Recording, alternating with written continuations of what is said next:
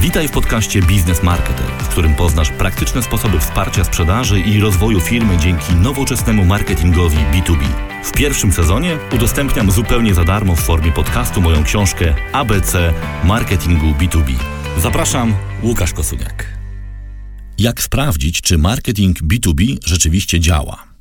Jeżeli założymy, że nadrzędnym celem każdej firmy jest rozwijanie się przez generowanie zysku ze sprzedaży, to każdy dział i każdy pracownik powinien być rozliczany z tego, w jaki sposób do tego celu dąży.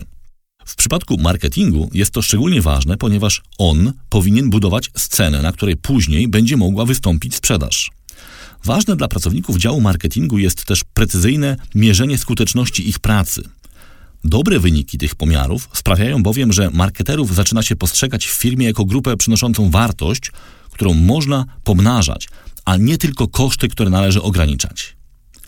Dlatego z tego odcinka dowiesz się między innymi, dlaczego mierzenie efektywności działań marketingu B2B leży w Twoim interesie, jakie wskaźniki skuteczności tych działań można precyzyjnie określić, jakie narzędzia pomogą Ci ocenić pracę działu marketingu, Dlaczego ścisła współpraca działów marketingu i sprzedaży jest kluczowa? Kwestia mierzenia efektywności marketingu często dzieli marketerów na dwie skrajnie różne grupy. Do pierwszej należą tzw. Tak marketerzy artyści, którzy przekonują, że marketing jest sztuką i dlatego każda próba opisania go liczbami oznacza świętokradztwo. Drugą tworzy zaś lobby księgowych, oczekujących wyliczenia ROI z każdej pojedynczej czynności marketerów, chociażby produkcji gadżetów z logo firmy. Na szczęście te dwa podejścia nie są jedynymi możliwymi postawami. Między tymi skrajnościami można znaleźć całe spektrum przykładów rozsądnych działań opartych na sprawdzonych teoriach oraz narzędziach i o skuteczności potwierdzonej doświadczeniem innych. Ocena marketingu z punktu widzenia sprzedaży. Ustalanie celów działu marketingu zacznij od tego, co najważniejsze, czyli od celów sprzedażowych.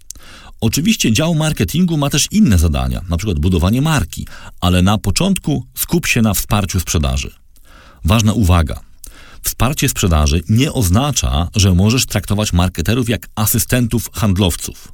W ten sposób nigdy nie otrzymasz zbyt długo naprawdę dobrych specjalistów od marketingu. Wsparcie sprzedaży oznacza odpowiedzialność marketerów za bardzo konkretny odcinek generowania sprzedaży, pozyskiwanie, rozwijanie i kwalifikowanie lidów, czyli szans na sprzedaż. Warto prześledzić ten proces na przykładzie tworzenia strategii pozyskiwania klientów w zasobach cyfrowych, w digital marketingu. Na początku jest plan sprzedaży wygenerowanej przez działania digital. W tym przykładzie będzie to milion złotych. Zacznij od ustalenia średniej wartości sprzedaży. Załóżmy, że jest to 20 tysięcy. To znaczy, że musisz pozyskać 50 nowych klientów. Jeżeli masz system CRM, łatwo ustalisz, ile powinno być kontaktów w lejku sprzedażowym, aby możliwe było osiągnięcie tego celu. Załóżmy, że powinno być to dwa razy więcej, czyli 100 klientów. Tyle lidów powinno być wygenerowanych i zaakceptowanych do procesu sprzedaży. To właśnie może być kryterium oceny działu marketingu liczba lidów zaakceptowanych przez dział sprzedaży. Nie wszystkie lidy wygenerowane przez marketing zostaną zakwalifikowane, czyli przyjęte przez sprzedaż. Załóżmy więc, że będzie to co drugi lead. Oznacza to, że marketing musi rocznie wygenerować 200 lidów o średniej wartości sprzedaży 20 tysięcy złotych. Bardzo ważne jest, aby sprzedaż i marketing mówiły jednym językiem – Dlatego warto ustalić wspólne definicje LIDA, LIDA kwalifikowanego, LIDA zaakceptowanego. Przejdźmy przez te definicje. Lead to potencjalny klient, który znalazł się w polu Twojego oddziaływania i od którego pozyskałeś dane kontaktowe oraz zgodę na kontakt. Lead kwalifikowany, czasem zwany Marketing Qualified Lead, czyli MQL, to jest lead, który dodatkowo jest zweryfikowany na podstawie kryteriów ustalonych przez organizację. Na przykład firma zatrudniająca powyżej tysiąca pracowników z branży energetycznej, a osoba kontaktowa pełni funkcję kierowniczą w dziale informatyki. Trzecie, lead zaakceptowany, czyli Sales Qualified Lead, SQL to jest lead, który po zakwalifikowaniu przez dział marketingu został przejęty przez dział sprzedaży i zarejestrowany w CRM jako szansa sprzedaży, czyli tzw. Tak opportunity. Dla marketerów 200 klientów oznacza 200 osób, które zostały zidentyfikowane, od których udało się pozyskać dane, np. o branży, wielkości firmy i osoby kontaktowej oraz których zainteresowanie ofertą udało się potwierdzić. Zazwyczaj oznacza to, że potencjalny klient wypełnił formularz kontaktowy i wyraził zgodę na kontakt ze sprzedawcą. Na stronę firmową należy oczywiście przyciągnąć znacznie większą liczbę odwiedzających niż wynosi liczba lidów, którą chcemy osiągnąć. Wskazówka. Firma HubSpot, zajmująca się narzędziami informatycznymi dla marketerów, szacuje, że zdrowy współczynnik konwersji odwiedzającego stronę na lead wynosi około 1%. To oczywiście uśrednienie, ale jeżeli nie masz wystarczających własnych danych historycznych, stanowi to jakiś punkt wyjścia. Oznacza to zatem, że Twoją stronę powinno rocznie odwiedzić około 20 tysięcy unikalnych użytkowników z różnych firm. Ponieważ zazwyczaj w jednej firmie zainteresowanej jakimś rozwiązaniem strony dostawców odwiedza kilka osób, szybko pomnóż tę liczbę przez co najmniej dwa. Teraz masz oszacowaną liczbę odwiedzających 40 tysięcy unikalnych użytkowników rocznie, aby wygenerować obrót na poziomie 1 miliona złotych. Liczba unikalnych użytkowników na stronie może być oczywiście jednym z kryteriów pomocniczych w ocenie skuteczności działań marketerów, ale wartość odwiedzających możesz ocenić dopiero po przeanalizowaniu ich konwersji na lidy. Innymi dodatkowymi kryteriami oceny działań marketerów mogą być liczba subskrybentów newslettera czy popularność postów w mediach społecznościowych. Ostatecznie jednak oba te narzędzia mają za zadanie skierować ruch na odpowiednie witryny internetowe, a następnie przekonwertować go na lidy. Im mniej kryteriów, tym skuteczniej.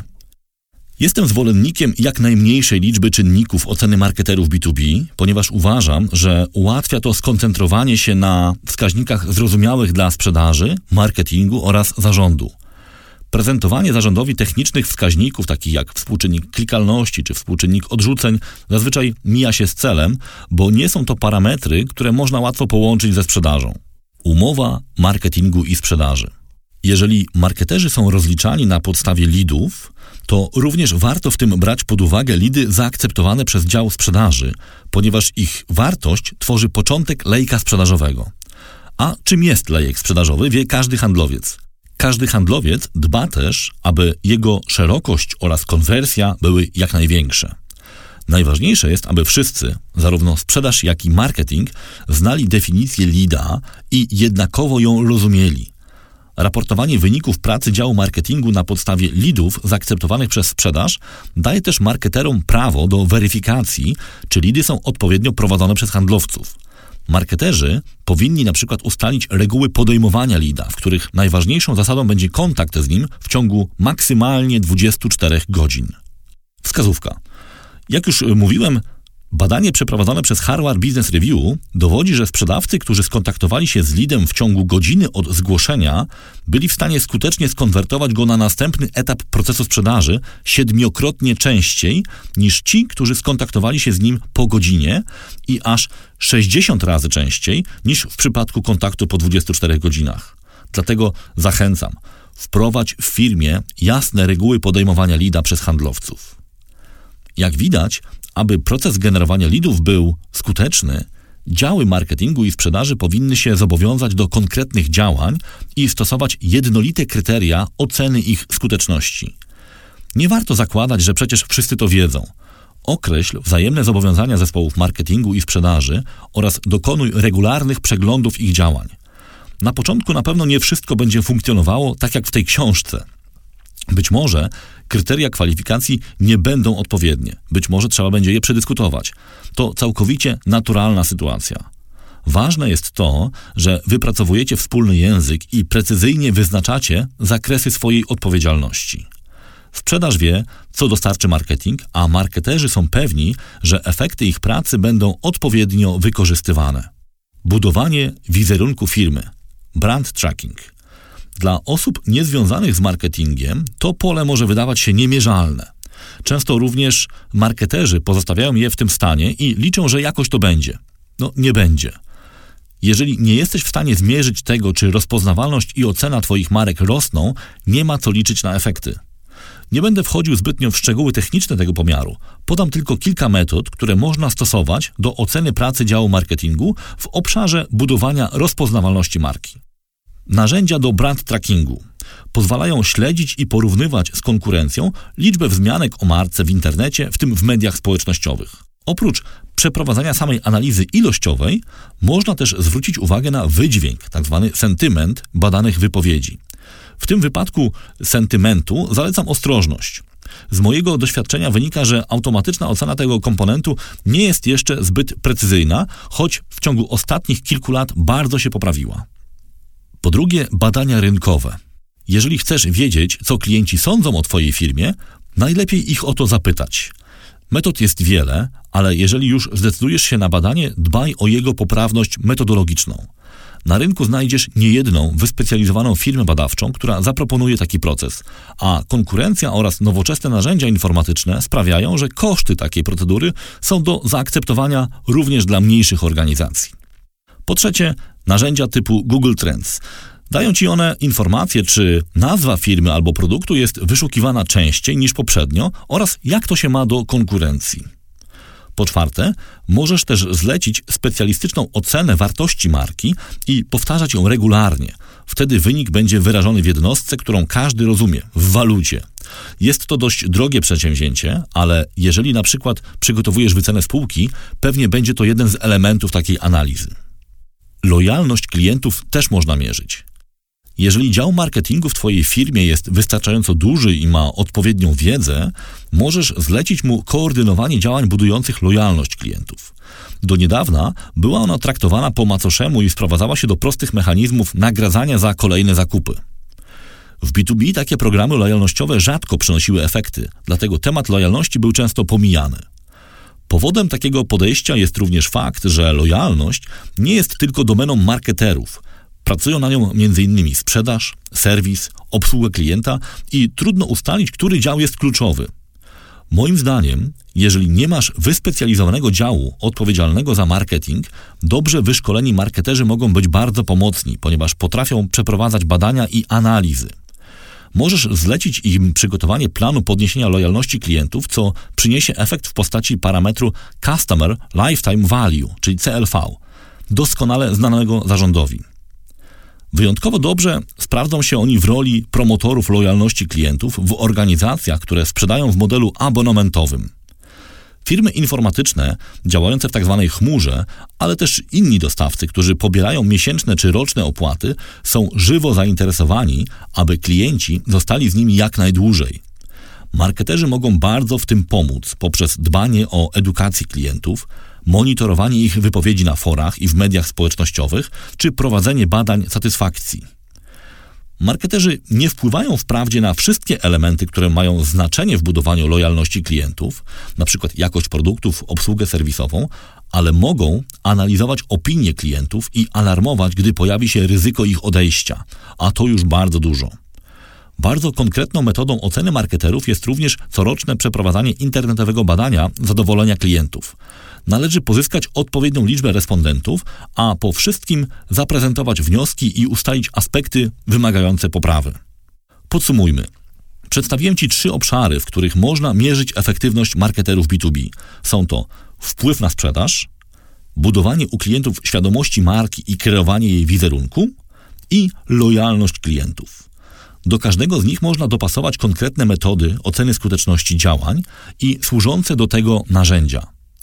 Aby kryteria były sprawiedliwe i motywujące dla marketerów, należy precyzyjnie je określić na podstawie kilku najważniejszych elementów oraz zapewnić pracownikom dostęp do narzędzi umożliwiających osiąganie mierzonych celów. Ważne jest też zagwarantowanie wzajemnego wsparcia działom sprzedaży i marketingu. Do tego zaś niezbędne jest zrozumienie wartości, jakie sprzedawcy i marketerzy B2B mogą sobie nawzajem dać.